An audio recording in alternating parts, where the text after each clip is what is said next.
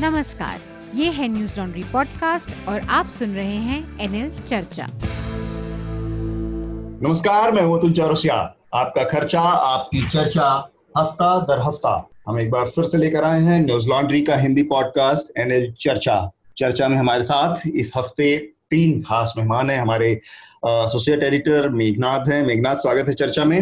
नमस्कार नमस्कार। और इसके अलावा हमारे साथ ही शार्दुल भी हैं साथ में शार्दुल कात्यायन भोपाल से शार्दुल आपका भी स्वागत है। नमस्कार। और इसके अलावा हमारे साथ आईपी यूनिवर्सिटी की एकेडमिशियन है श्वेता सिंह। काफ़ी सारे मामलों में आपने सुना भी होगा पहले भी श्वेता को। श्वेता इस बार हमारे साथ हैं क्योंकि एक विशेष नीति बनाई है सरकार ने जो 2020 की नई एजुकेशन पॉलिसी है उस पर बातचीत करने के लिए हमारे साथ श्वेता भी हैं। स्वागत है श्वेता आपका। धन्यवाद अतुल। कई सारे विषय हैं इस हफ़्ते। मेघनाथ एक बार आप उन विषयों की बात करें और उसके बाद फिर हम इस पे आते हैं अपनी चर्चा पर। जी। Uh, सबसे बड़ी न्यूज़ तो है कि नेशनल एजुकेशन पॉलिसी जो हमारी काफ़ी सालों से रिवील होने की बात हो रही थी uh, वो कंसल्टेशन करने के बाद अभी फाइनली अप्रूव हो चुकी है कैबिनेट द्वारा। uh, इसमें काफ़ी चेंजेस है जो हम थोड़ा सा उसके बारे में बात करेंगे और आई थिंक ये पूरा एपिसोड मोस्टली इसी पे होगा। ये भी मैं थोड़ा सा क्लैरिफाई करना चाहूँगा क्योंकि काफ़ी चीज़ें है बात करने के लिए नहीं सर? बिल्कुल। बहुत बहुत सारी चीज़ें। और श्वेता इसीलिए हमारे साथ आज जुड़ी हुई है। और इसके अलावा बाकी के न्यूज़ अपडेट्स मतलब रफेल आ चुका है। आपको तो दिखाई होगा। हम्म। पाँच रफेल लैंड हो चुके हैं इंडिया में तो उसका बहुत ढिंडोरा पीटा गया। वो भी एक हुआ था।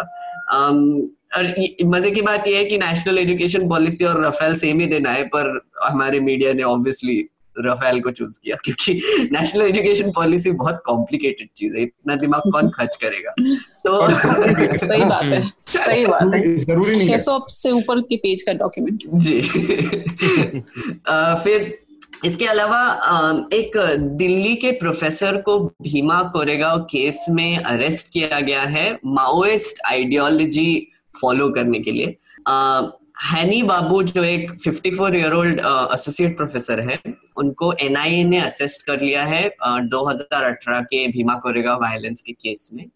uh, ये बारहवा अरेस्ट है प्रोमिनेंट एक्टिविस्ट स्कॉलर्स और लॉयर्स जिन्होंने जिनको पिछले दो सालों से अरेस्ट किया गया है पर उनका ट्रायल नहीं हुआ है।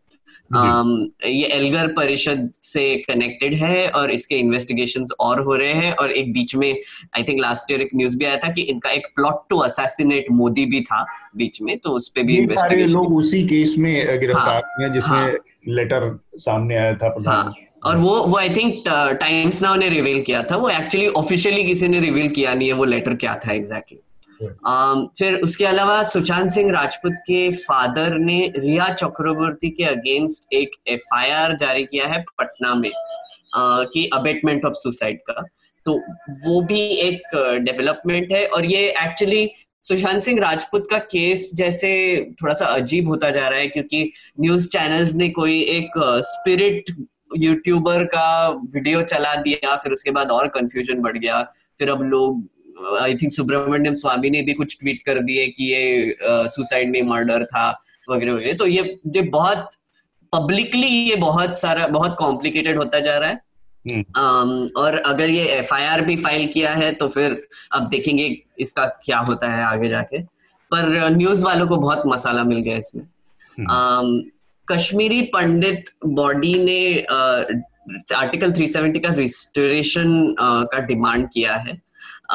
ये ये एक्चुअली सर ये बॉडी क्या है? कैसे है? मैं थोड़ा सा देखने की कोशिश कर रहा था वो मुझे अच्छे से पता नहीं चला। पर ये हम्म। इसका नाम है organisation called reconciliation relief and rehabilitation of Kashmiri Pandits तो ये कौन चलाता है? क्या चलाता है? वो थोड़ा सा डाउटफुल। है। पर ये इन्होंने डिमांड किया है कि वो लॉ आर्टिकल 370 रिस्टोर किया जाए। इसके अलावा दिल्ली गवर्नमेंट ने एक जॉब पोर्टल लॉन्च किया है जिसमें जिसको वो jobs dot daily dot G O V dot in पर है। और हम्म। इसको रोज़गार बाज़ार बोल रहे हैं तो कोविड नाइन्टीन क्राइसिस के बाद जिनके जिनके जॉब गए हैं और और यूजुअली भी लोग अप्लाई कर सकते हैं। बहुत ही um, अच्छा रिस्पांस रहा है इसमें भी। जी जी अच्छा रिस्पांस रहा है इसका और ये ये बहुत ही सक्रिय कदम देखा जा रहा है। और उसके अलावा कोविड के रिलेशनशिप में आ, हमारे अभी 16 लाख से ज़्यादा केसेस हो चुके हैं। पिछले हफ़्ते 15 लाख से ज़्यादा हो गए थे और दो दिन में एक लाख केसेस अब बढ़ रहे हैं। मतलब डब, डबलिंग दो दिन तक पहुँच चुका है। तो आ, ये बहुत ही क्राइसिस वाला सिचुएशन बोला जा रहा है अभी क्योंकि हम्म। अभी फिर से लॉकडाउन करेंगे तो कैसे करेंगे? और ऊपर से वेस्ट बंगाल ने एक अजीब गरीब फॉर्मूला लिखा है कि वीक में दो दिन लॉकडाउन करेंगे और पाँच दिन खुला रखेंगे। तो ये एक तो लोग एक्सपेरिमेंट करे जा रहे हैं किसी को शायद पता नहीं है क्या करने ये इसमें एक और चीज़ है मेघनाथ ये हम्म। केवल वेस्ट बंगाल ने नहीं किया है वेस्ट बंगाल का बहुत ज़्यादा पब्लिसिटी हुई चाहे नेगेटिव चाहे पॉजिटिव जो भी हुआ। ये यूपी में भी पिछले तीन हफ़्ते से इसको फॉलो किया जा रहा है। हम्म। और सैटरडे संडे फुल लॉकडाउन होता है। पाँच दिन ओपन होता है और दो दिन फुल लॉकडाउन तो ये यूपी में भी इस पॉलिसी में भी प्रैक्टिस कर रहे हैं। एमपी अच्छा। में भी संडे का कई हफ्तों से चल रहा है। चल रहा है। कई स्टडीज़ ने कहा lockdown not may not be the you know the best solution we have to go for others things like ah. testing and providing more beds and ventilators in the hmm. hospitals. और एक इसके अलावा एक बड़ी development जो की है कि अभी पाँच तारीख को राम जन्मभूमि का एक भूमि पूजन की का कार्यक्रम था पर वहाँ वहाँ के प्रीस्ट कोविड पॉजिटिव पाए गए हैं और उसके अलावा 12 सिक्योरिटी एज के लोग भी पुलिस वाले वहाँ पे पॉजिटिव पाए गए हैं। तो थोड़ा सा अभी क्राइसिस सिचुएशन हो गया है वहाँ पर क्योंकि प्राइम मिनिस्टर भी जाने वाले हैं। और ऑब्वियसली लाइक बड़े बड़े बीजेपी के नेता जाने वाले हैं तो अभी उसका क्या होगा वो थोड़ा सा अभी डाउटफुल है। Uh, हो जाएगा I think maybe virtually कर देंगे क्योंकि बीजेपी uh, के लास्ट लास्ट वीक एक और न्यूज़ थी कि बीजेपी के जो अध्यक्ष है उन्होंने कुछ पाँच बीजेपी के सेंटर्स वर्चुअली इनोग्रेट किए। तो वो एक बटन दबाते थे और कहीं पे uh, पर्दे खुल जाते थे। और और वो दिखाई देता था तो ऐसे इनोग्रेशन चालू है। हमारे पॉलिटिशियंस को इनोग्रेशन बहुत पसंद है तो मुझे नहीं लगता इससे कुछ होगा। हाँ और उसमें जो जिनका पॉजिटिव आया है बेसिकली हम्म। थोड़ा सा मैं अपने जो हमारे श्रोता है उनके जानकारी लिए बता दूँ। वहाँ पर कुल बारह जो प्रीस्ट का एक बैटरी है पूरी। तो सर बारह सिक्योरिटी वाले की प्रीस्ट प्रीस्ट की एक बैटरी की अच्छा, हाँ, हाँ. तो सुबह दोपहर शाम अलग अलग अलग अलग टाइम पे पूजा पाठ का संचालन करती है अच्छा, अच्छा. एक जो उसके मेन प्रीस्ट हैं सत्येंद्र दास हैं तो हम्म। उनका पिछले साल हमने इंटरव्यू भी किया था एक पूरा इस इस जो ये जो पूरी बैटरी है सा, आ, सारे पृष्ठ की इनमें से एक कोई है वो पॉजिटिव आए हैं तो इतना कोई बड़ा सीरियस इशू नहीं होगा उनके लिए हम्म। वो को क्वारंटाइन करके हॉस्पिटलाइज करके बाकी लोग अपना काम करते हैं पर अगर पाँच तारीख को होने वाला है तो मतलब अभी पाँच दिन बाद होने वाला है तो फिर वो क्वारंटाइन का पीरियड तो चला जाएगा मुझे लगता है पूरा हम्म। मतलब वो उसी में चला जाएगा और इसके अलावा कुछ और ऐड करना है शार्दुल ये तो इसके अलावा तो एक हाँ शार्दुल कोई एक इशू बता रहे हाँ, थे हाँ, हाँ. मैंने देखिए उसका ना पढ़ा नहीं मैं केवल ज़िक्र कर रहा था कि हम्म। वो एक सीरियल किलर जो पकड़ा गया था पहले अतुल जी ने बताया वो भाग गया और वो फिर पकड़ा गया है। और उसके अलावा उत्तर प्रदेश में खास तौर से पुलिस के खिलाफ भाजपा भी प्रदर्शन कर रही है और पुलिस के खिलाफ जनता तो प्रदर्शन कर ही रही है क्योंकि उन्होंने जो हालत बना रखी है वहाँ पर। तो मैं हम्म। उसे भी मेंशन करना चाह रहा था। ओके। तो ये जिसकी बात कर रहे हैं वो एक डॉक्टर थे। और दो साल पहले करीब ये मामला सामने आया था सीरियल किलर जिसका ज़िक्र कर रहे थे और कई लोगों का के मर्डर का उनके ऊपर सौ से ज़्यादा लोग बोल रहे थे। कहा जा रहा है सौ से ज़्यादा लोगों का मर्डर उन्होंने किया। तो इसमें ये शार्दुल का कहना था कि सौ मर्डर करना मतलब समथिंग वेरी अनबिलीवेबल जो कि किसी भी सीरियल किलर के लिए अनबिलीवेबल uh, है इतना बड़ा नंबर लेकिन उनके साथ like हाँ, हाँ, लेकिन मुझे अभी दिमाग में अब आया कि असल में कैसे वो पॉसिबल हुआ क्योंकि वो डॉक्टर थे। डॉक्टर थे हम्म। मैं वही सोच रहा था कि सुई सुई डाल डाल के बस। नहीं नहीं वो ट्रक ड्राइवर्स को और हेल्पर्स को मार देता था और उसके बाद पहले उनका गैस के सिलेंडर का ट्रक पहले अगवा करते थे फिर बाद में वो किडनी के रैकेट में भी गया मेरठ में उसने काफ़ी सारे किडनियाँ दान कराए थे। अतुल हम एक ट्रू ट्रू क्राइम पॉडकास्ट भी शुरू कर देते हैं लगे हाथ। और इसको इसको बहुत गहराई से फिर डिस्कस करेंगे। मैंने ये इसलिए मेंशन करना ज़रूरी समझा क्योंकि अगर आप थोड़ा सा भी इसको पढ़ें तो आप जानेंगे कि सौ विक्टिम तक पहुँचने के लिए उसका डेवोल्यूशन बहुत ज़्यादा होगा। बहुत ज़्यादा उसका दिमाग कहाँ पहुँच गया होगा वो पढ़े जाने लायक चीज़। बिल्कुल looks like straight out of fiction हाँ मास मर्डर है वो मतलब टेक्निकली कैटेगोरिकली मास मर्डर है। नेटफ्लिक्स वाले कूद पड़े होंगे अभी। हाँ हो सकता है क्योंकि उनके लिए बहुत पसंदीदा प्लॉट है। हाँ। तो हम अपने विषय की तरफ़ बढ़ते हैं जो कि नई एजुकेशन पॉलिसी जो 2020 है जिसको परसों कैबिनेट ने पारित किया है। और इसके बाद इसको लेके तमाम बातें शुरू हो गई हैं। राजनीतिक पार्टियाँ अपने अपने हिसाब से इसका इसकी व्याख्या कर रही हैं इसका पोस्टमार्टम कर रही हैं। हमें लगता है कि इसके दो पहलू हैं। एक तो पॉलिसी में क्या क्या है हम्म। उस पर बात होनी चाहिए। इसके अलावा इसका जो राजनीतिक पहलू है राजनीतिक एस्पेक्ट है जिस पर राजनीतिक दल बात कर रहे हैं वो उसके प्रोज एंड कॉन्स क्या है या उसमें कितनी सच्चाई है कितनी अच्छाई है कितनी बुराई है ये तमाम चीज़ें हैं।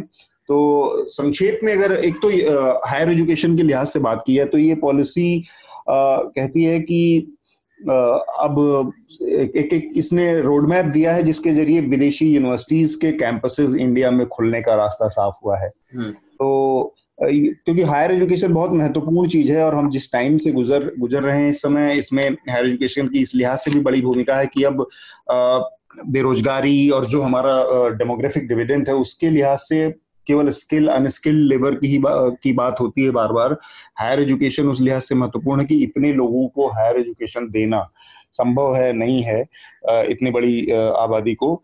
तो एक तो इसमें जो पॉलिसी बनाई गई है या सामने आई है वह भारतीय जनता पार्टी के उस पूरे एक पुराने स्टैंड से के खिलाफ है से उसके उल, उल्टे जाती है क्योंकि भारतीय जनता पार्टी लंबे समय तक विदेशी यूनिवर्सिटीज के इंडिया में खोले जाने का विरोध करती रही है और वो उसका आइडियोलॉजिकल एक जो बर्डन है या आइडियोलॉजिकल हम्म। जो उनकी लाइन है उसके आधार पर उसका विरोध करती आई थी कि विदेशी यूनिवर्सिटीज आएँगी तो विदेशी कल्चर विदेशी पढ़ाई विदेशी टेक्नोलॉजी और ये सारी चीज़ें होगी जो कि परंपरागत जो उनका अपना तरी, तरीका है सोचने का ट्रेडिशनल भारतीय पद्धति की जो शिक्षा है या भारतीय जो कल्चरल ट्रेडिशन है उसके खिलाफ जाती है तो अब तक वो विरोध करती रही लेकिन नई एजुकेशन पॉलिसी में उसके लिए रोड खोला गया है तो ये इसको अगर हम थोड़ा सा एनालाइज करें तो um, अतुल सर हाँ. ये एनालाइज करने से पहले थोड़ा सा आई थिंक बैकग्राउंड दे दें हमारे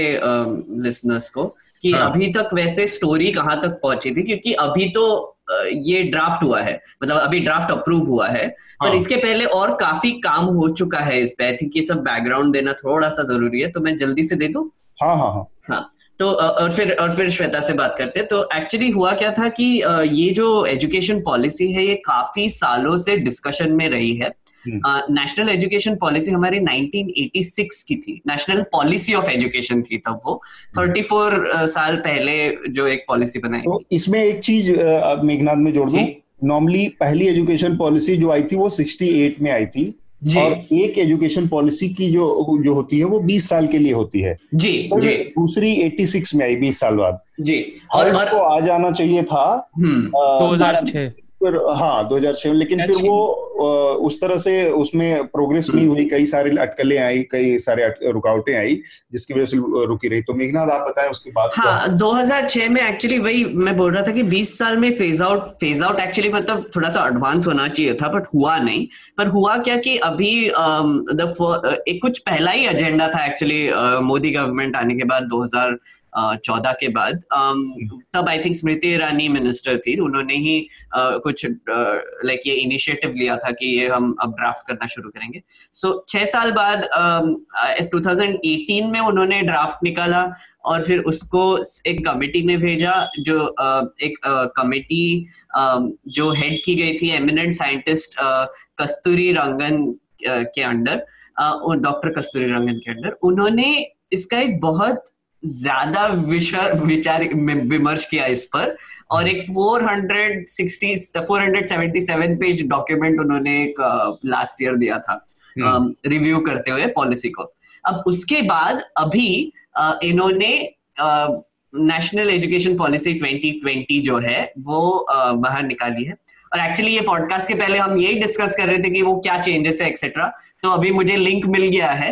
ये एक्चुअली एमएचआरडी में अभी अपलोड हो गया है फाइनल जो पॉलिसी है 2020 की। हम्म। तो मुझे इस पे इसमें जाने में थोड़ा सा टाइम लगेगा।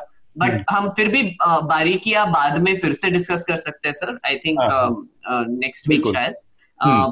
पर उसके अलावा आई थिंक थोड़ा सा बात कर सकते हैं। हाँ।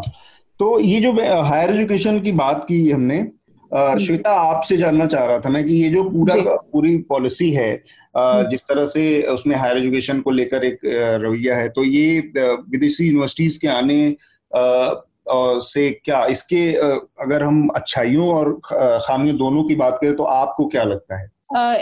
एक तो कि सबसे पहले हमें इस ड्राफ्ट जो पॉलिसी फ्रेमवर्क है जो अप्रूव किया है कैबिनेट ने नेशनल एजुकेशन पॉलिसी इसमें चूँकि इतने सालों बाद आया है तो एक ऑब्वियसली कई चीज़ें जो पुराने स्ट्रक्चरल चेंजेस है किए गए हैं। uh, कोई भी सरकार अगर 20 साल बाद चेंजेस लाएँगी तो उसमें बहुत सारे एस्पिरेशनल चेंजेस बहुत सारे स्ट्रक्चरल चेंजेस होना लाजमी है। हम्म। तो जो चेंजेस किए गए हैं उसमें बहुत ऐसे चेंजेस हैं जो लोग जो अभिभावक हैं या जो टीचर्स हैं या स्टूडेंट्स हैं इनके इनके रिक्वायरमेंट्स इनकी रियलिटीज और इनके एस्पिरेशंस को मीट करते हुए रखी गई हैं। जैसे कि स्कूल्स के स्ट्रक्चर को चेंज करना उसको और फ्लेक्सिबल बनाना वगैरह वगैरह। लेकिन ये कहते हुए मुझे यू नो आप किसी से भी बात करेंगे तो सब कहेंगे कि पॉलिसी तो बहुत अच्छा है इम्प्लीमेंटेशन का इश्यूज़ है तो हम्म। उस पर हम बाद में बात करेंगे। आपने जो सवाल पूछा ये फॉरेन यूनिवर्सिटीज का तो ये भी एक ऐसा क्लॉज है ऐसा प्रोविज़न है जो आज के बच्चों के अभिभावकों के इवन टीचर्स के पॉइंट ऑफ़ व्यू से देखें तो अपेरेंटली मतलब सब ठीक लगता है कि अच्छा है फॉरेन यूनिवर्सिटीज आएँगी चॉइसेस बढ़ेंगी कंपटीशन हम्म। बढ़ेगा लोगों को क्वालिटी एजुकेशन बच्चों को मिलने का मिलेगा ये ये एक सोच है। uh, लेकिन uh, जब आप इसको थोड़ा और इसकी इम्प्लीमेंटेशन की, कि ये कैसे किया जाएगा, इसके ऊपर जब आप सोचेंगे तो पहले तो अगर हाँ आपने जैसा कहा कि बीजेपी या जो प्रेजेंट डिस्पेंसेशन है गवर्नमेंट है, इनके अप्रोच से ये बिल्कुल अलग दिखता है, क्योंकि अभी हम कुछ दिनों पहले ही चाइना के जो भी हमारे इंट्रूजन हुए अटैक्स हुए किलिंग्स हुए, उसके बाद ये आत्मनिर्भरता की बात हो रही थी। तो इस आत्मनिर्भरता में ये फॉरेन यूनिवर्सिटीज का आना हमारे आत्मनिर्भरता को कैसे आगे बढ़ाता है ये आगे देखने की बात होगी। इस पे लीगल लीगल फ्रेमवर्क क्या बनेगा? किस कंडीशंस के अंदर किन क्लॉजेस के अंदर इन फॉरेन यूनिवर्सिटीज को हम ऑपरेशनलाइज करेंगे इनको हम फंक्शनल करेंगे इनको कैसे एट पार बनाएँगे या इनकी क्या डिग्रीज की की क्या सिग्निफिकेंस होगी? एक तो ये बात है। दूसरी बात ये कि फॉरेन यूनिवर्सिटीज की अफोर्डेबिलिटी क्या होगी? Hmm. कौन इसको अफोर्ड कर पाएगा? Um, इसके इसमें भी क्या कोई ऐसा क्लासिफिकेशन होगा जो अभी एक क्लासिफिकेशन हमें देखने को मिल रहा है? न्यू एजुकेशन पॉलिसी के तहत कि आपके ये जो ग्रेजुएशन होंगे वो चार साल का ग्रेजुएशन होगा और उसमें आप रिसर्च करना चाहते हैं तो आप फोर्थ ईयर में करेंगे तो उसमें भी एक अफोर्डेबिलिटी की बात आती है। हम्म। और रिसर्च करने वाले यूनिवर्सिटीज को अलग तरह से ग्रेडिंग की जाएगी इंडियन यूनिवर्सिटीज को भी। हम्म। तो जो पढ़ाएँगी यूनिवर्सिटीज वो अलग होंगी जो रिसर्च करेंगी वो अलग ग्रेड क्लासिफिकेशन में आएँगी। तो इन यूनिवर्सिटीज को कैसे हम क्लासिफाई करेंगे और कैसे एट पार लगे या जो हम टैक्सोनॉमी बनाएँगे वो कैसे बनेगा? और इस इसमें किस तरह के स्टूडेंट्स आएँगे और इसमें टीचर्स या ये, ये जॉब्स बढ़ाने की बात होगी हम्म। तो वो कौन तय करेगा एक चिंता ये जताई जा रही थी इसमें मेघनाथ हम्म। आपसे जानना चाह रहा था जाऊँगा मैं ये तो एक हम्म। ये बहुत ऑब्वियस सा है कि अगर फॉरेन यूनिवर्सिटीज आएँगी और वो अपने स्टैंडर्ड के हिसाब से अपने को मेंटेन कर पाए तो भारत के एजुकेशन सिस्टम में एक बदलाव ये आ सकता है एक, एक हेल्दी कंपटीशन पैदा हो सकता है जो इंडियन यूनिवर्सिटीज हैं, वो भी अपने स्टैंडर्ड को थोड़ा एजुकेशन का जो स्तर है, उसको ऊपर करने की कोशिश करेंगी तो एक हेल्दी उसकी उम्मीद जताई जा रही है। लेकिन कई सारे लोगों का जो कंसर्न है, मैं कई सारे एकेडमिशियंस को पढ़ रहा हूँ कल से इसको लेके जैसा श्वेता ने भी अभी कहा कि वो जो अफोर्डेबिलिटी है जो शिक्षा हम्म। के पहुँच किस तक है जो स्तरीय शिक्षा है आप, आप गली मोहल्ले में तमाम जो खुल गए हैं यूनिवर्सिटीज और डिग्री कॉलेजेस और ये वो जहाँ से ग्रेजुएशन की डिग्री लेकर हर साल लाखों की संख्या में युवक निकल रहे हैं लेकिन उनकी पढ़ाई लिखाई या उनके अवेयरनेस का लेवल इतना कम है हम्म। कि तमाम इस तरह के शोध हैं स्टडीज़ हैं वो क्या कर रहे हैं या उनके छोटी छोटी बेसिक चीज़ों में कॉन्सेप्ट। क्लियर नहीं होते तो वो जो अफोर्डेबिलिटी है हाँ। वो उसको लेकर एक बड़ी चिंता जताई जा रही है कि आम आदमी जो जिसकी बहुत जिसकी क्षमता क्रय शक्ति कम है जो हम्म। जिसके पास उतने संसाधन नहीं है वो उसकी इन यूनिवर्सिटीज तक पहुँच तो ऐसे ही कम रहने वाली है सर ये ऑब्वियसली इसके दो पहलू हैं। एक हम्म। तो है कि आप आप जो बोल रहे हो बिल्कुल सही है। थोड़ा अफोर्डेबिलिटी पे थोड़ी और क्लैरिटी मिल जाए तो अच्छा होगा। पर इसमें एक और एस्पेक्ट ये पॉलिसी में बोला गया है कि अफिलिएशन जो है कॉलेजेस का वो पंद्रह साल में फ़ेज़ आउट कर देंगे और ज़्यादा से ज़्यादा कॉलेजेस को ऑटोनॉमस बनाएँगे। तो। जैसे फॉर इंस्टेंस अगर आप कोई फॉरेन यूनिवर्सिटीज देखे हार्वर्ड या फिर वॉटन या फिर जो भी मतलब आईवी लीग कॉलेजेस है वो हाँ। अपने खुद के ऑटोनॉमस नेचर की वजह से लोगों को स्कॉलरशिप्स दे सकते हैं अलग अलग डिज़ाइन करते हैं स्कॉलरशिप्स अलग अलग मतलब जैसे स्पोर्ट्स कैटेगरी या फिर अकेडमिक कैटेगरी या फिर अलग अलग मल्टी डिसिप्लिनरी कैटेगरीज के लिए तो वो एक फ्लेक्सिबिलिटी सारे यूनिवर्सिटीज को मिल जाएगी आई थिंक hmm. वो एक बहुत बड़ी बात हो जाएगी क्योंकि अभी तक तो स्कॉलरशिप जो दी जाती थी वो usually A I C T decide करता था या फिर कोई और हायर एजुकेशन बॉडी डिसाइड करता था तो अगर ये ऑटोनॉमी कॉलेजेस को मिल गई तो मुझे लगता है कि ये एक अच्छा भी होगा थोड़ा अफोर्डेबिलिटी का क्वेश्चन वहाँ पर सॉल्व हो जाएगा hmm. और अगर आप ओवरऑल uh, थोड़ा सा स्टेप बैक करके ग्लोबल पर्सपेक्टिव देखें तो ये जो सर ये जो स्टैंड जो है बीजेपी का जो बेसिकली थोड़ा सा काउंटर प्रोडक्टिव लगता है कि पहले तो आप बोलते थे कि, अरे नहीं ट्रेडिशन अरे नहीं यू नो हमारा एजुकेशन हमारा ही है। तो ये थोड़ा चेंज हो चुका है। और इसका एक रीजन है। आप अगर सोचेंगे, सब हमारे पॉलिटिशियंस के जो बच्चे हैं, वो फॉरेन एजुकेशन भी जाके पढ़ के आते हैं। और हम्म। अभी अभी का जो हमारा जो नेता क्लास है जो यंगर नेता क्लास है वो बहुत सारे लोग हैं जो फॉरेन एजुकेशन के पढ़ के हुए आए लोग हैं जो यहाँ पर कमिटी में बैठे हुए थे और अपने रिव्यूज़ दे रहे थे। तो हम्म। उनको कहीं लग रहा बचा रहे हैं।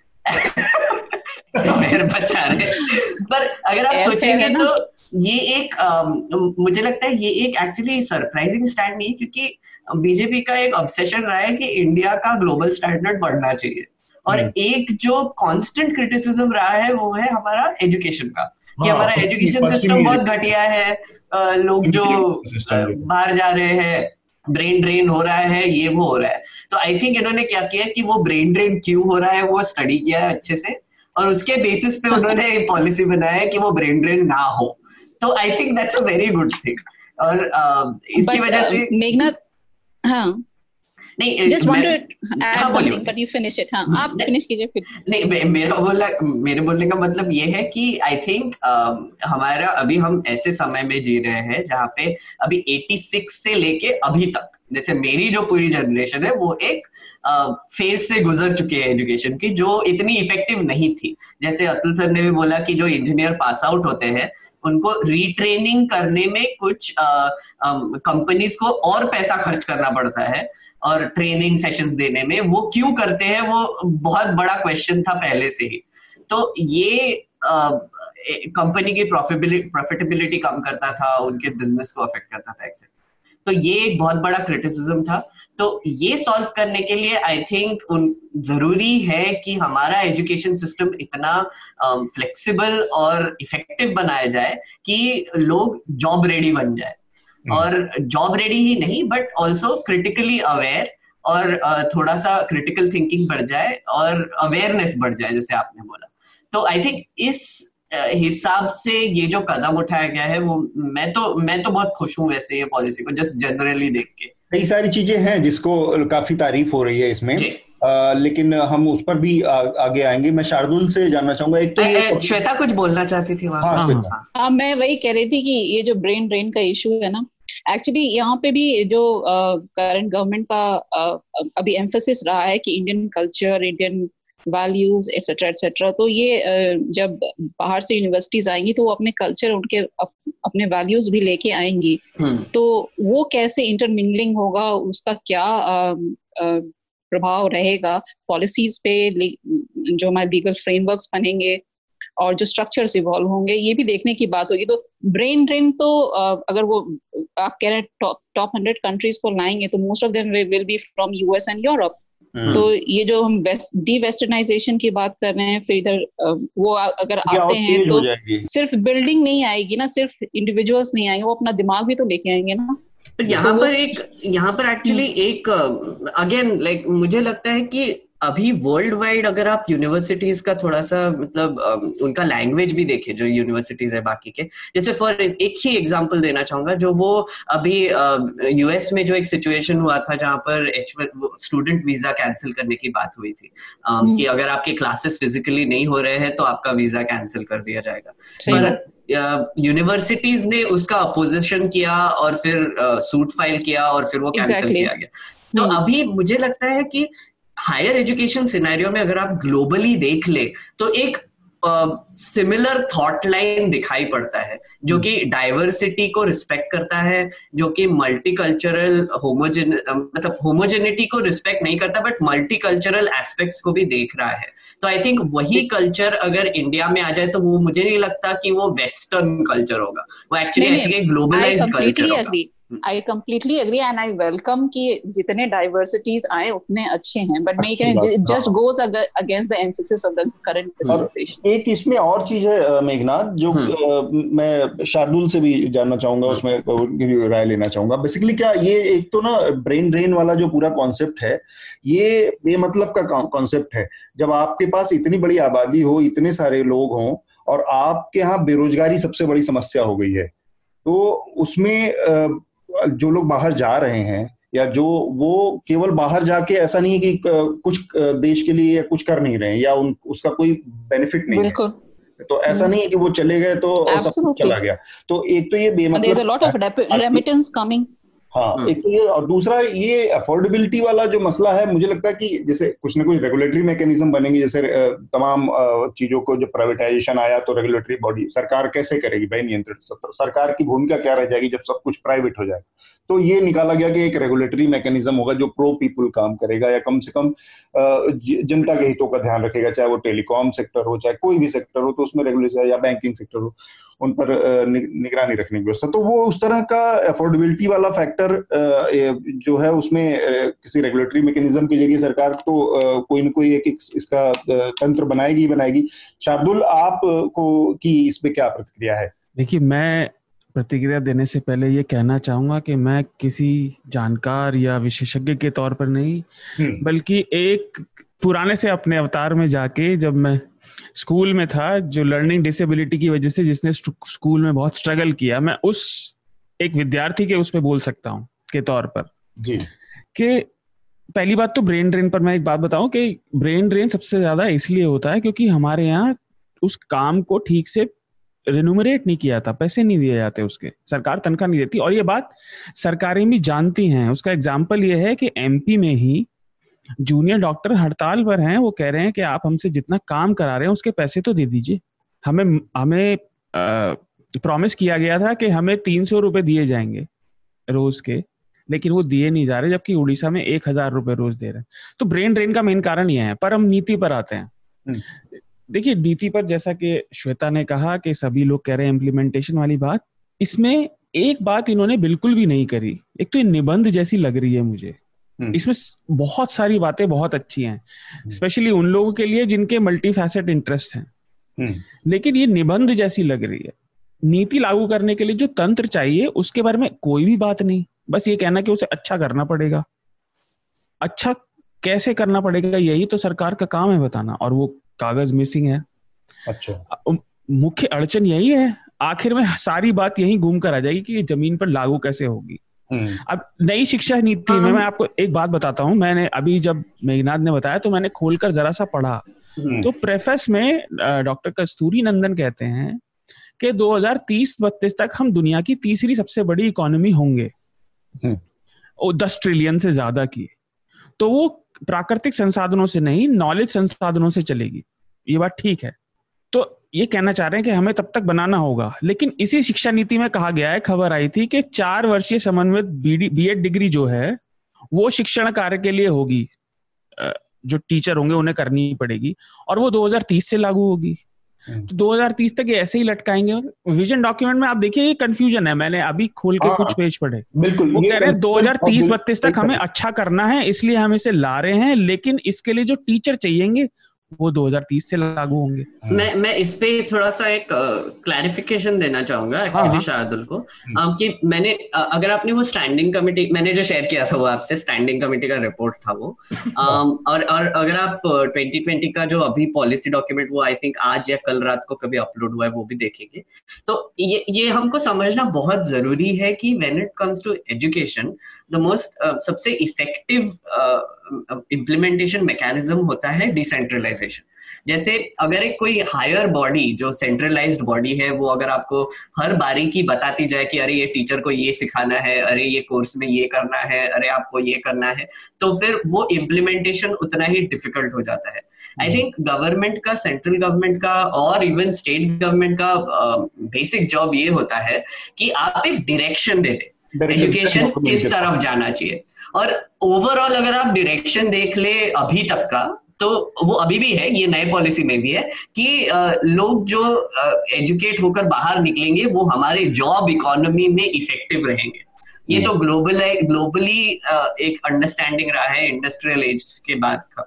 कि हमारे बच्चे जो सीख के आएँगे वो एक कोई जॉब करेंगे और वो जॉब के लिए बेसिकली एजुकेशन चाहिए तो ये जो लॉजिक है ये चेंज होना बहुत ज़रूरी है और आई डोंट थिंक ये अभी भी चेंज हुआ है क्योंकि ये पॉलिसी भी वही तौर पे जा रही है पर ये वाली बात है ना मेघनाथ इसमें हम्म। इसको जैसे इसको एक पर्सपेक्टिव में देखा जाए तो हमारे पिताजी की जो जनरेशन थी उन लोगों ने हम्म। दो साल दो साल में ग्रेजुएशन किया हम लोगों ने तीन साल में ग्रेजुएशन किया हम्म। तो वो नई पॉलिसी आ गई हमारे टाइम पे। अब ये जो नई पॉलिसी आई ये इसमें चार साल की ग्रेजुएशन का प्रोग्राम जो बनाया गया है। हम्म। और मल्टीपल एग्जिस्टिंग सिस्टम इसमें डाला गया है। जी। आ, इन्होंने इन्होंने एक्चुअली आर्ट्स कॉमर्स और साइंस ये जो डिस्टिंक्शन था वो हटा दिया है कम्प्लीटली अभी। मतलब अच्छी बात है। अच्छी बात है बिल्कुल अच्छी बात है क्योंकि मल्टी डिसिप्लिनरी थिंकिंग बहुत ज़रूरी है। um, और और एक और एक और छोटी सी चीज़ यहाँ पे मैं हम्म, हम्म। बोलना चाहूँगा कि जैसे ये इम्प्लीमेंटेशन का थोड़ा सा अगर हम और सोचे तो फिर मुझे लगता है कि ये पॉलिसी में ये बहुत क्लियर है कि आपने स्ट्रक्चर बता दिया है कि ये ऐसे ऐसे ग्रेडेशन होगा ये ऐसे इंटर इंटरडिसिप्लिनरी ये होगा ऐसे ऐसे हम रीजनल लैंग्वेजेस को प्रमोट करेंगे आई थिंक सेंट्रल गवर्नमेंट का काम इधर तक ही लिमिटेड होना भी चाहिए आई डोंट थिंक उनको इम्प्लीमेंटेशन uh, में ज़्यादा जाना चाहिए। वो फ्लेक्सिबिलिटी स्टेट गवर्नमेंट और इवन अर्बन लोकल बॉडीज को भी देनी चाहिए। मेरा मतलब ये था जो आप कह रहे थे मैं उसी बात पर आ रहा था कि ये जो एक लकीर के फकीर कहना चाह रहे हैं ना अब जो चलाने के लाइन है कि सबको नौकरी मिल जाए हम्म। इसके लिए पढ़ाई कराना ये बदलना चाहिए। मैं वही कहना चाहता पर मेरा हम्म। सवाल दूसरा है। हम्म। आपने कहा वो डिसेंट्रलाइज होना चाहिए बिल्कुल होना चाहिए। हर बच्चा अलग है उसकी जरूरतें अलग है।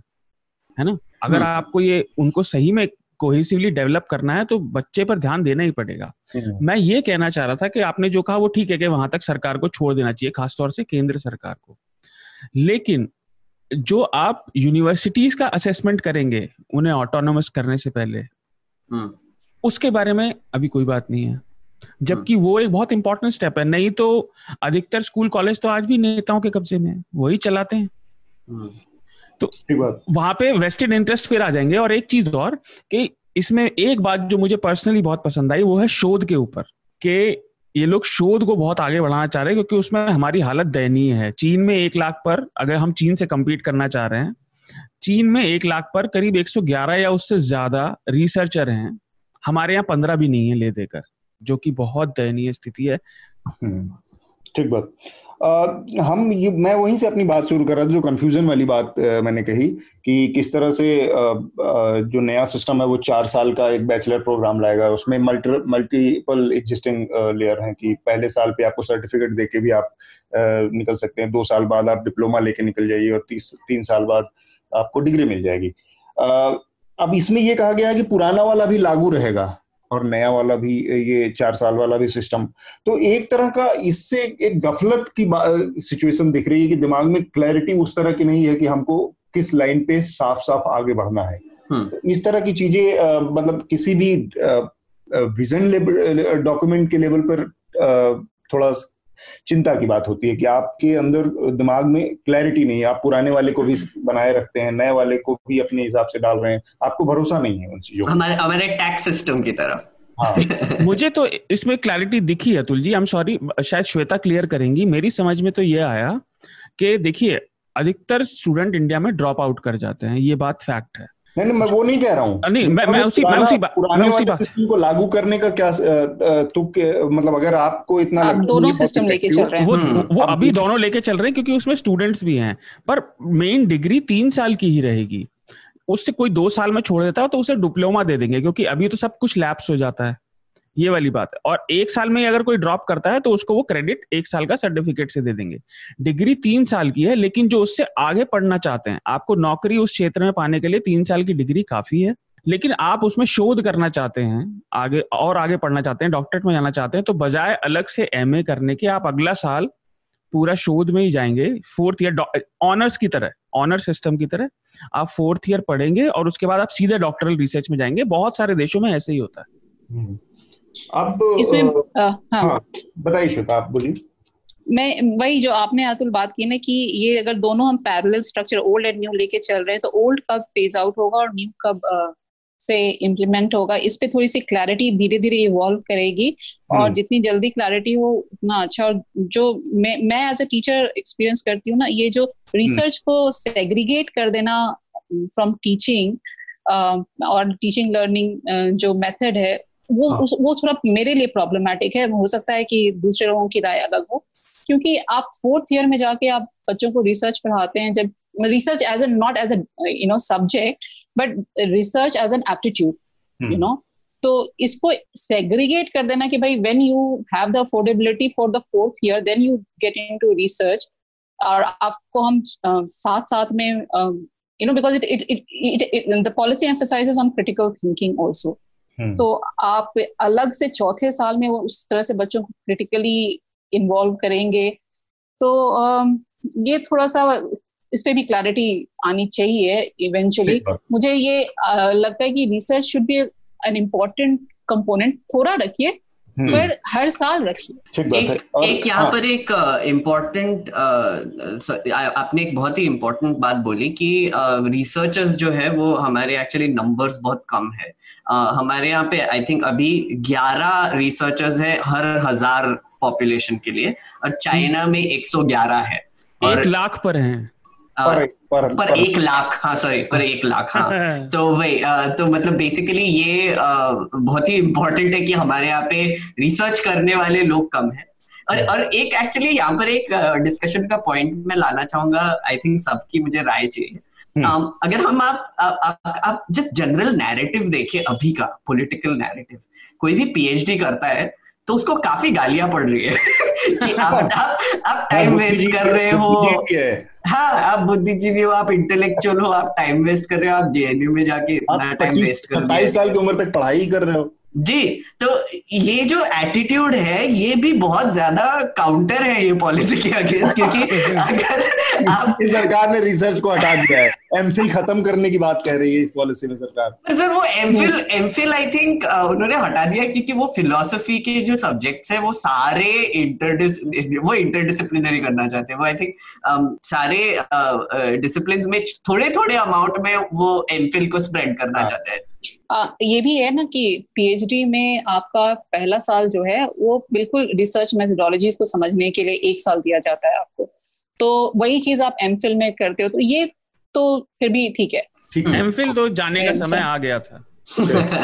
तो इसका दूसरा जो हिस्सा है वो उस पर भी हमें बात करनी चाहिए जो कि जो प्री प्राइमरी नर्सरी एजुकेशन के बारे में पॉलिसी कहती है।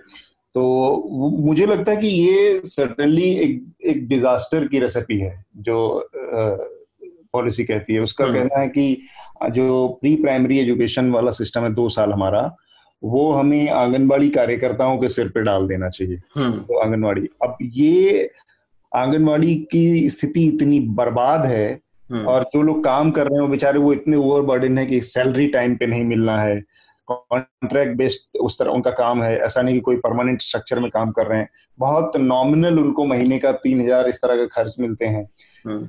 उनके ऊपर इतने महत्वपूर्ण उसकी बहुत डेलिकेट काम है क्योंकि प्री प्राइमरी जो एजुकेशन का जो कॉन्सेप्ट है वो बहुत डेलिकेट कॉन्सेप्ट है कि आप तीन साल के ढाई साल के चार साल के पाँच मतलब चार साल तक के बच्चों को डील करते हैं। तो वो एक एक्स्ट्रा लेवल की ट्रेनिंग मांग माँगता है एक एक्स्ट्रा लेवल की संवेदनशीलता माँगता है। केवल ये नहीं है कि आपको आंगनवाड़ी कार्यकर्ताओं के साथ को लगा के और उनको केवल फ़ीड करना है दोपहर का मिड डे मील या सुबह का नाश्ता।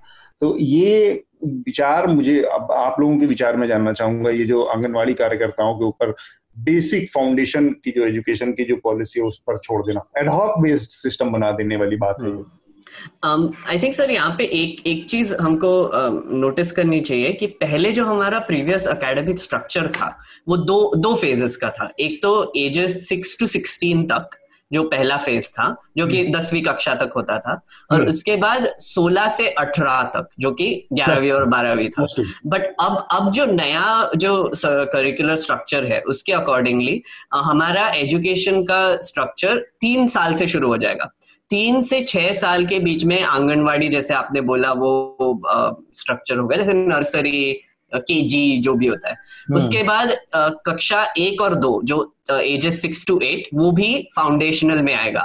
तो मतलब तीन से आठ साल की उम्र तक फाउंडेशनल फिर उसके बाद जो नेक्स्ट स्ट्रक्चर आएगा वो आठ से ग्यारह तक। मतलब क्लासेस हाँ। तीन से पाँच तक five plus three plus three plus three जी तो ये इसको प्रेपरेटरी बोल रहे हैं और उसके बाद का जो है वो है एजेस ग्यारह से चौदह तक जो हम्म। मतलब बेसिकली पहले जो दसवीं कक्षा सोलह तक होता था तो अब हाँ। चौदह पे मतलब सिक्स टू एट स्टैंडर्ड तक करेंगे और फिर क्लासेस नाइन टू ट्वेल्व का एक स्ट्रक्चर बनाएँगे अब आई थिंक यू नो ये बहुत इंटरेस्टिंग है क्योंकि पहले कैसे हमारे यहाँ पे एक एग्ज़ाम होती थी दसवीं कक्षा की जिसको बहुत इंपॉर्टेंस दिया जाता था और बारहवीं की जिसको। और इंपॉर्टेंस दिया जाता था बट उसके अभी क्या होगा कि यहाँ पे चार स्ट्रक्चर फाउंडेशनल जैसे अब दूसरी कक्षा में भी शायद एक एग्ज़ाम हो जाएगी जहाँ पर बेसिकली प्रेशर बढ़ जाएगा बच्चों पे कि अरे फाउंडेशन क्या करे फिर प्रेपरेटरी मतलब पांचवी कक्षा फिर हम्म। आठवीं कक्षा और फिर बारहवीं कक्षा मतलब दसवीं की जगह बारहवीं कक्षा हम्म। मुझे लगता है ये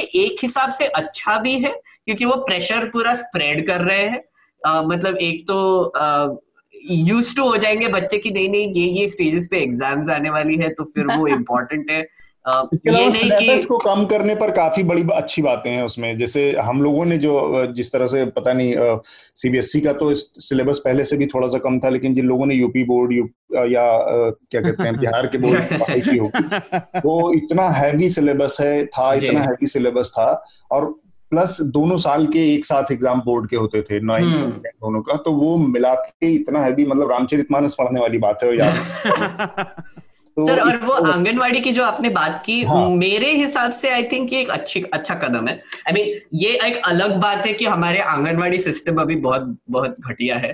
बट आई थिंक अगर आप वो अगर उसके आप उसके बेहतरी की बात नहीं पहले करते हैं हाँ। उसके ऊपर ज़िम्मेदारी पहले लाद देते हैं तो फिर ये बर्बादी का ही पूरा पर पर एक एक चीज़ है कि रिकॉग्नाइज करने से ही आपको नहीं लगता कि उसका इम्पोर्टेंस बढ़ जाएगा क्योंकि अभी तक तो रिकॉग्नाइज भी नहीं कर रहे थे ये उल्टा सोचने वाली बात हुई ना हम्म। हम पहले स्ट्रक्चर बनाएँगे फिर उसके ऊपर फाउंडेशन बनाएँगे फिर उसके ऊपर स्ट्रक्चर रखेंगे या स्ट्रक्चर पहले बना लेंगे फिर फाउंडेशन को मज़बूत करेंगे। But as a vision document maybe वही हो मतलब आप हाँ. अगर आप सोचेंगे कि आपको पहले ऑब्जेक्टिव सेट करना पड़ेगा जैसे फाउंडेशनल हम्म। ईयर्स जैसे मैंने बोला कि एजेस तीन से आठ तक um, ये फाउंडेशनल फ़ेज़ रहेगा अब हम्म। ये अगर आपने स्पेसिफाई कर दिया है तो उसके अंडर कौन से कौन से पॉलिसीज़ बनेंगे कौन से कौन से लॉज में चेंजेस होंगे so that we move in that direction और वो ऑब्जेक्टिव हम अचीव करें तो आई थिंक वैसा approach is okay according to me ठीक है श्वेता और शार्दुल इस पर प्राइमरी जो एजुकेशन मैं छोटी सी बात जोड़ना चाहता हूँ बस हाँ। फिर श्वेता हम्म। तो अपना इंटेलिजेंट व्यू देंगी। वो ये कि ये जो आपने बात कही ना कि सबसे छोटा एडोलेसेंट बच्चों के लिए वो अभी उसके फ्रेम में केवल आंगनवाड़ी की बात हो रही है वो पॉलिसी डॉक्यूमेंट क्योंकि मैं कल एक इंटरव्यू सुन रहा था कि कस्तूरी रंगन जी का। तो वो ये कह रहे थे कि अभी आप उसके संदर्भ में ना आंगनवाड़ी वालों को लेकर बात कर सकते हैं कि इनके ऊपर कैसे होगा बट सबसे ज़्यादा वो ट्रांसफॉर्म या रिफॉर्म करने का उसी आ, उसी आयु में जो स्कूल और कैंपस बनेंगे और इनफैक्ट ये कैंपस पे ज़्यादा वो दे रहे हैं बजाय स्कूलिंग के कि वो हम्म। एक कैंपस में बच्चे रहे साथ पले बड़े तो उनकी क्रिएटिव मतलब मेन पॉइंट ये है कि उनकी क्रिएटिव स्पिरिट्स को बिल्कुल खुला छोड़ने का ये है और जो एग्ज़ाम भी होगा पहला वो कोई एकेडमिक इस तरह का नहीं दिया गया है।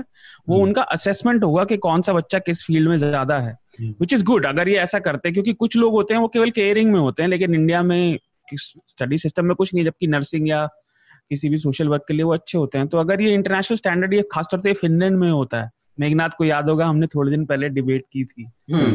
तो फिनलैंड और कई यूरोपियन देशों में ऐसा होता है कि आप बच्चे का एप्टीट्यूड नापते हैं कि वो करना क्या चाहता है बच्चे को रुचि किस चीज़ में है भले ही उसमें टैलेंट सौ हो हम्म। तो फिर उसके हिसाब से तो अभी हाँ इस फ्रेम में केवल आंगनवाड़ी वर्कर हैं जिनकी हालत बहुत खराब है और हम्म। जो काम वो हो रहा है वो भी बहुत गड़बड़ है लेकिन अगर ये रिफॉर्म हो सके तो बहुत अच्छा होगा ठीक है श्वेता मैं तीन हेडलाइंस जो आज आ, मैंने देखा हिंदू में अखबार में उससे स्टार्ट करना चाहती हूँ इससे थोड़ा सा एक पर्सपेक्टिव का कि हम्म। किस तरफ़ बातें रिएक्शंस क्या आ रहे हैं लोगों के उससे थोड़ा सा हमें भी समझने में पर्सपेक्टिव मिलेगा हम्म, हम्म। एक तो कि जो दिल्ली के शिक्षा मंत्री है उन्होंने मनीष सिसोदिया ने कहा है कि ये प्रोग्रेसिव है but it has its inherent flaws हाँ सो तो कहीं ना कहीं वही घूम फिर के बात आती है कि आपके आइडियाज़ अच्छे हैं आपके शायद सोच अच्छी है, पर चूँकि इतनी सारी क्लैरिफिकेशन इतना बड़ा चेंज है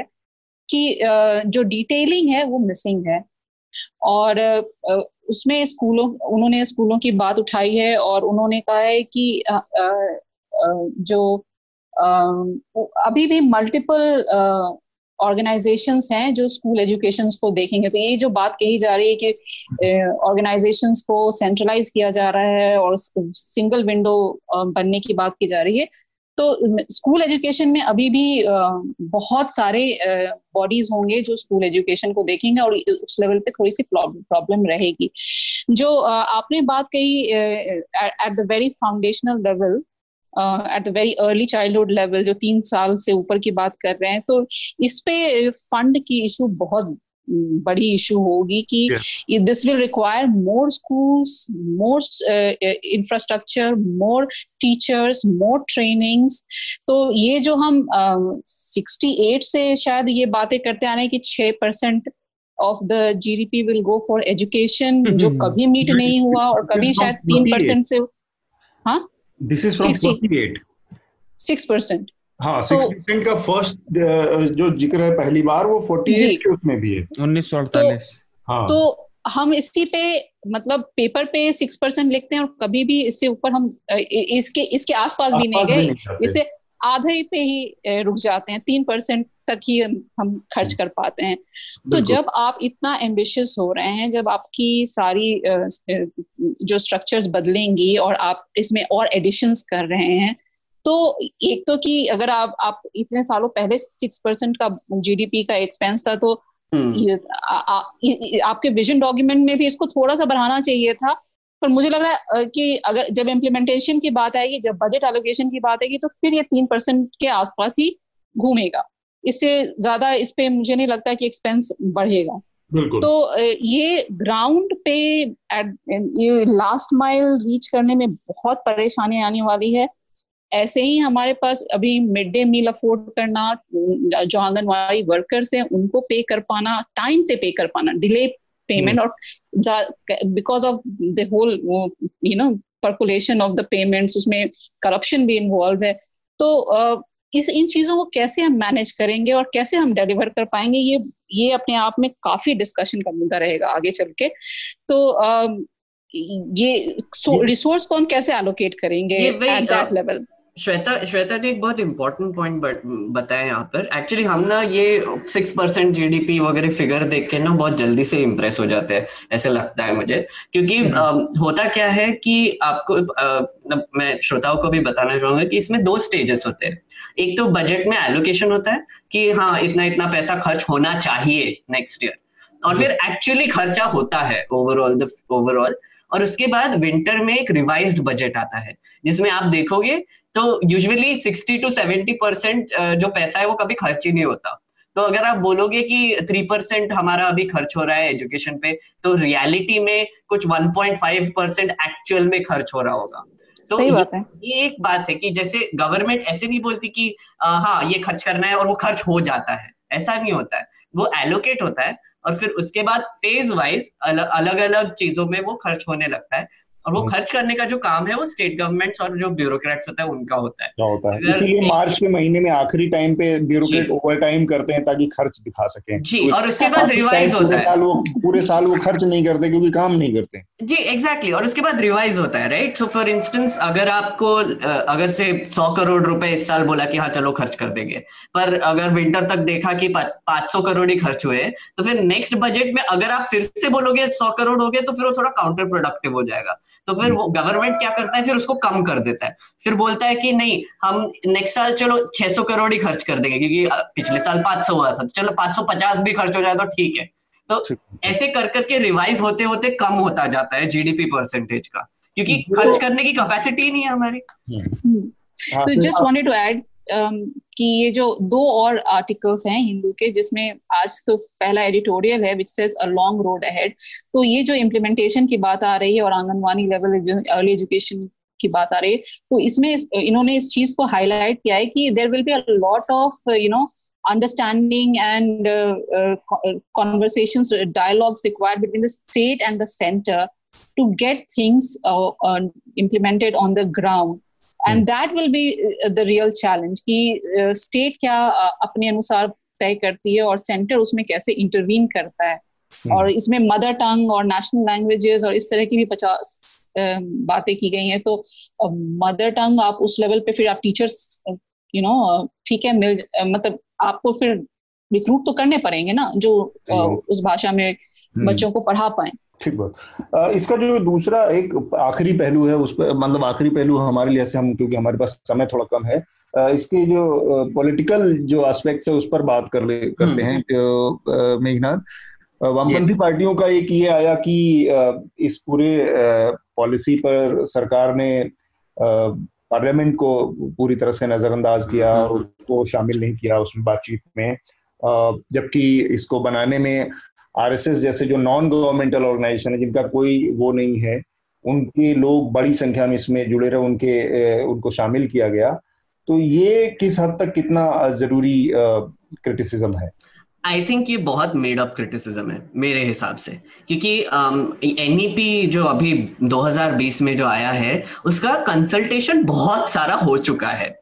गवर्नमेंट ने खुद बोला है कि दो लाख से ज़्यादा सजेशन आए हैं ग्राम पंचायत से लेके यूएलबी से लेके डिस्ट्रिक्ट से लेके सबके पास से कंसल्टेशन हम्म। के वक्त और जैसे मेरा कहने का मतलब ये है कि हमारे कमेटी सिस्टम्स को ना बहुत नजरअंदाज किया जाता है यूजुअली कि कमेटी तो बेकार होते हैं कुछ करते नहीं है। कमेटी की बात आप हाँ हाँ। पर ये जो कमेटी था जो नेशनल एजुकेशन पॉलिसी का कमेटी था मैं उसको फॉलो कर रहा था बीच बीच में ये काफ़ी काम कर रहा था। और इन्होंने काफ़ी काम किया भी है। अगर आप उनका रिपोर्ट पढ़ेंगे पिछले साल का तो आपको दिखेगा कितने डिटेल से उन्होंने हर एस्पेक्ट को देखा है। अब ये जो कमेटी है वो is a part of the parliament अब होगा क्या कि ये एक ओवरऑल पॉलिसी डॉक्यूमेंट है जो एक डायरेक्शन दे रहा है। हम्म। अब इसके हिसाब से काफ़ी लॉज में चेंजेस किए जाएँगे।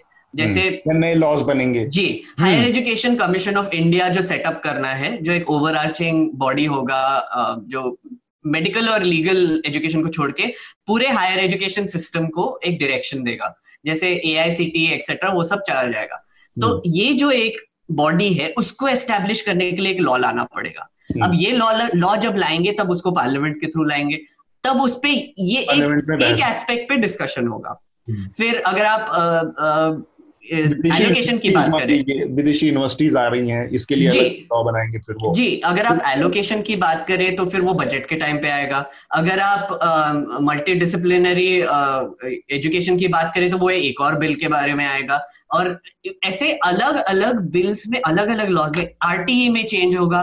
तो ये जो सब बिल्स में जो चेंजेस होंगे अकॉर्डिंग टू दिस पॉलिसी तब वो डिस्कशंस होंगे पार्लियामेंट में और तब वो स्टैंडिंग कमेटी का रिपोर्ट यूज़ किया जाएगा वो पर्टिकुलर एस्पेक्ट के लिए। ठीक बात। अब लोगों को ये समझने की बहुत ज़रूरत है एजुकेशन पॉलिसी की अगर हम बात करें तो उसमें इतने ज़्यादा एस्पेक्ट्स है इतने ज़्यादा न्यूआंसेस है कि इवन पार्लियामेंट अगर सोच ले कि चलो इसको एक महीने के लिए डिस्कस करते फिर भी वो पूरा नहीं होगा। नहीं होगा ठीक बात।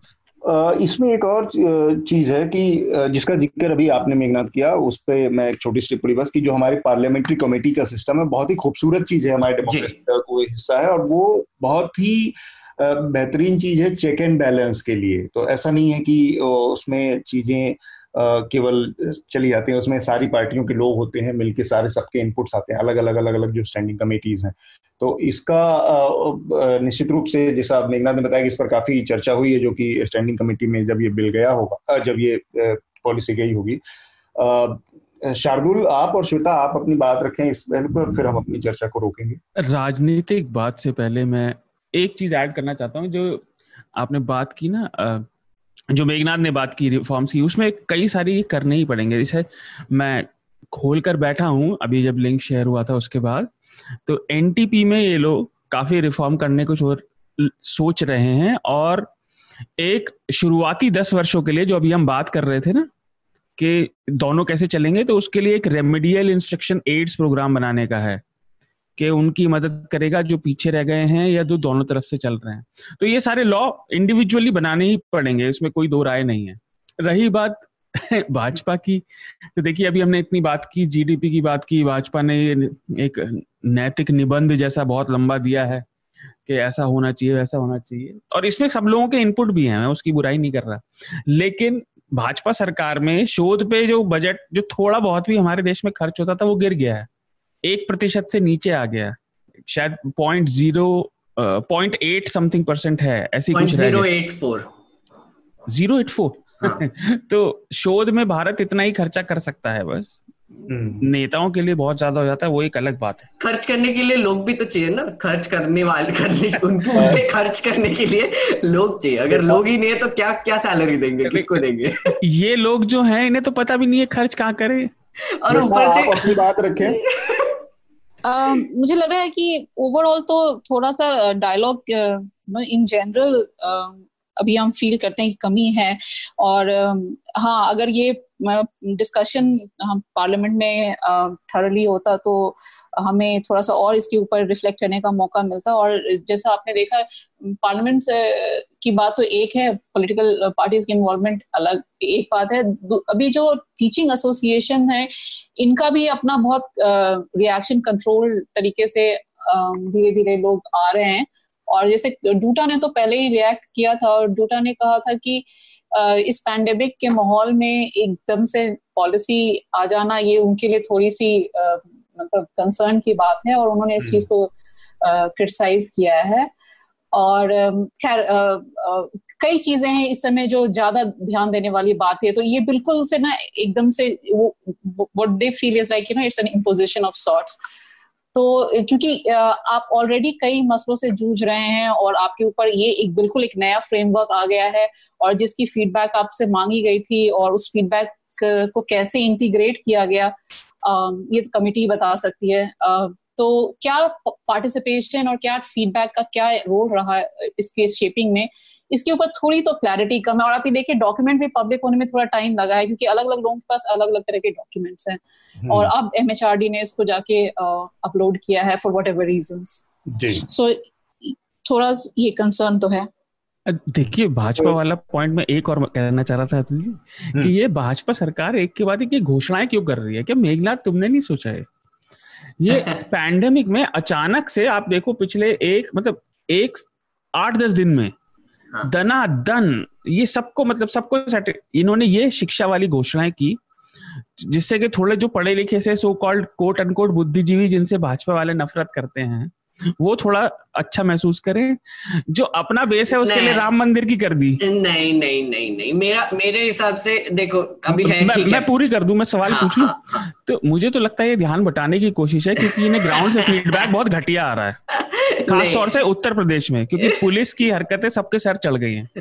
अब ये ना आई थिंक पर्सपेक्टिव की बात है क्योंकि अगर मैंने शुरुआत में बोला, बोला था ना कि दो इवेंट हुए एक तो नेशनल एजुकेशन पॉलिसी रिलीज़ हुई और रफेल आ गया। लोगों ने क्या देखा? रफेल न्यूज़ चैनल्स ने क्या करके कवर किया? अरे पाँच रफेल लैंड हो रहे हैं।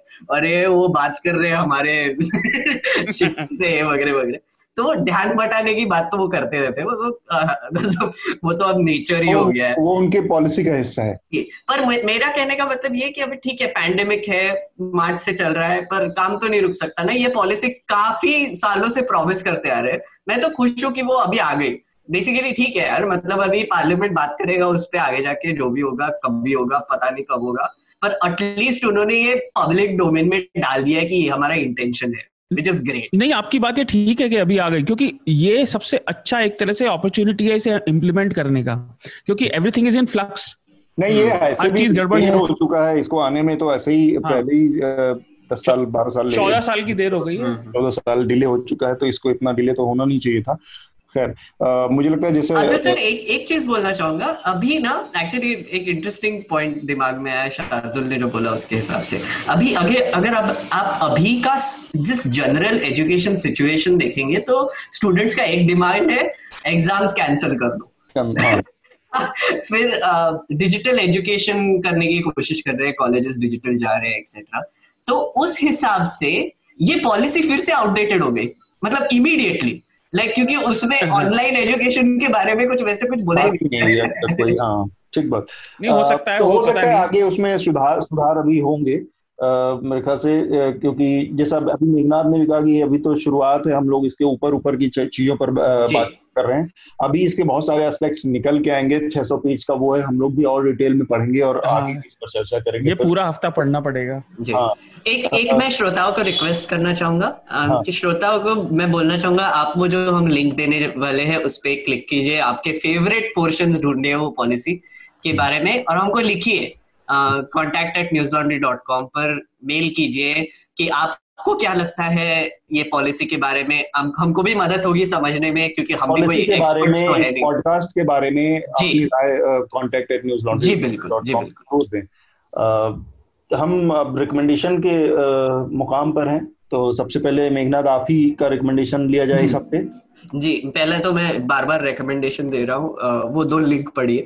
एक तो स्टैंडिंग कमेटी रिपोर्ट है 2019 का। और दूसरा है जो पॉलिसी जो 2020 की अभी जो अपलोड हुई है वो। Um, और uh, उसके अलावा मैं रेकमेंड uh, करूँगा रवीश कुमार का एक शो हुआ था दो दो दिन पहले।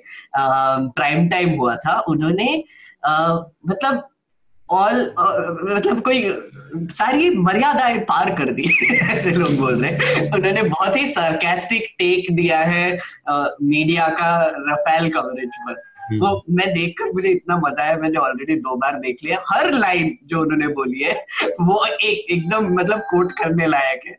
और आई थिंक दिखाता है कि रविश कुमार कितने अच्छे राइटर भी है एक, एक हिसाब से।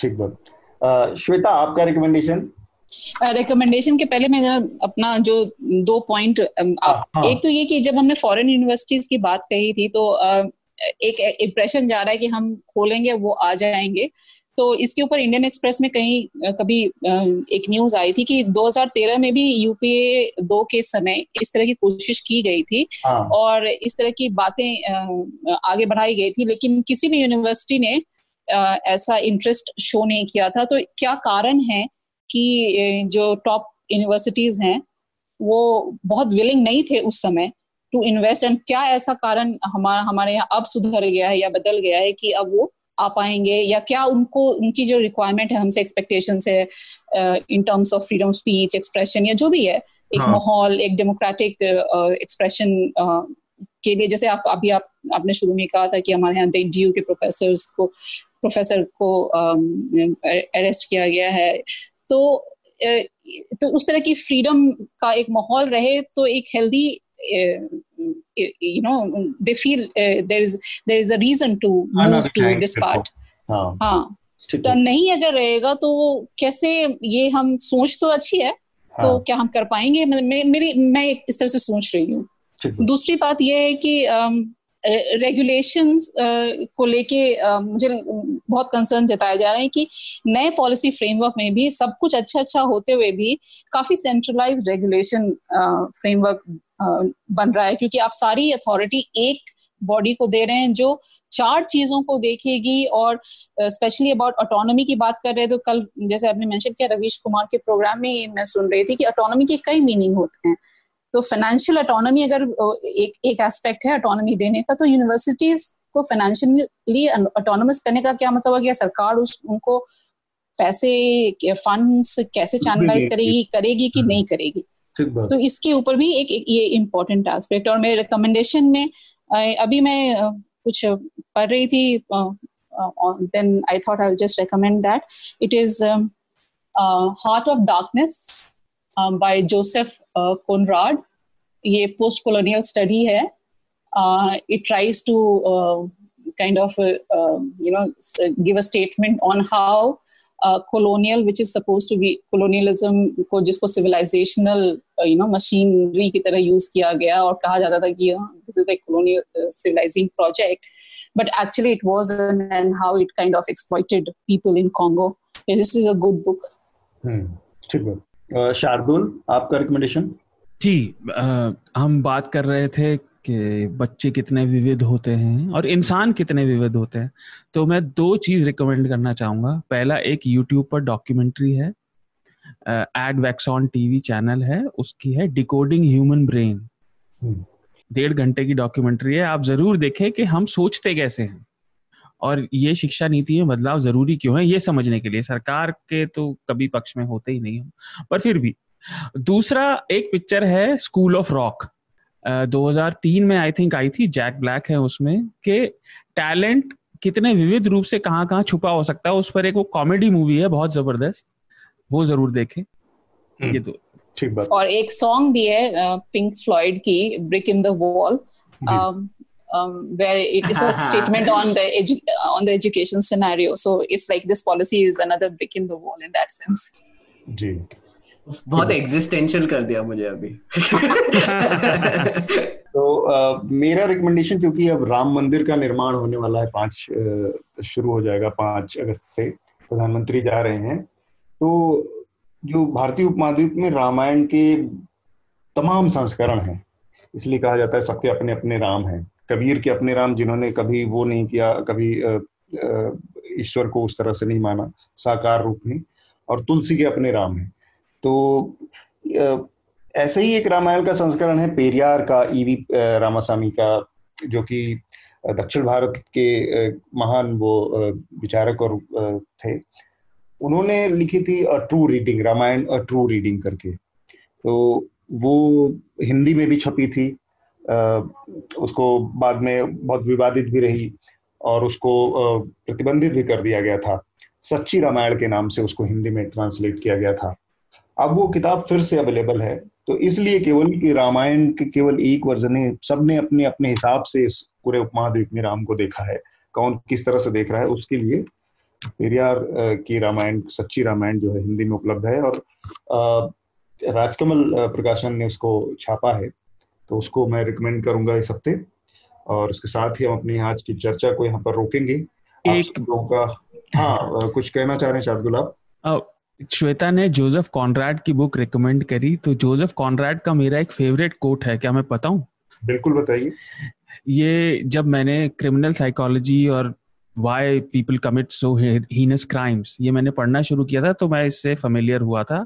जोसेफ कॉन्ट्रैड ने कहा था the belief in super natural source of evil is not necessary man alone are quite capable of every wickedness कि हमें किसी दैवीय कारण को ढूँढने की आवश्यकता नहीं है किसी बुराई के पीछे। इंसान सब कुछ करने के लिए खुद ही सक्षम है। हम्म, बहुत ठीक बात। तो मेरे ख्याल से हम आज की चर्चा को अभी यहाँ पे रोकेंगे और आप सभी लोगों का बहुत बहुत शुक्रिया चर्चा में शामिल होने के लिए। धन्यवाद। थैंक यू धन्यवाद। न्यूज़ लॉन्ड्री के सभी पॉडकास्ट ट्विटर आई और दूसरे पॉडकास्ट प्लेटफॉर्म पे उपलब्ध हैं। खबरों को विज्ञापन के दबाव से आज़ाद रखें। न्यूज़ लॉन्ड्री को सब्सक्राइब करें।